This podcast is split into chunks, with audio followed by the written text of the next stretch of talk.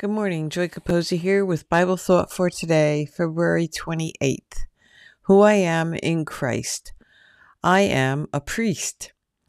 Revelation 1 6. Glory and strength to Christ who loves us, who blood washed our sins from our lives, who made us a kingdom, priests for his Father forever.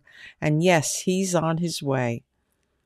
Priests? Did you ever realize? That priests had such a heavy duty job that they were only allowed to work for a short amount of their lifetime 20 years. And you thought the day of priests was over? Look at this verse priests for Jesus' Father forever.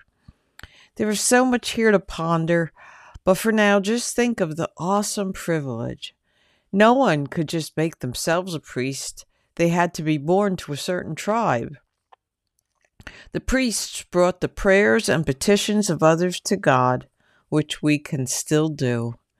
Our redemption catapults us into a dimension we could have never reached any other way.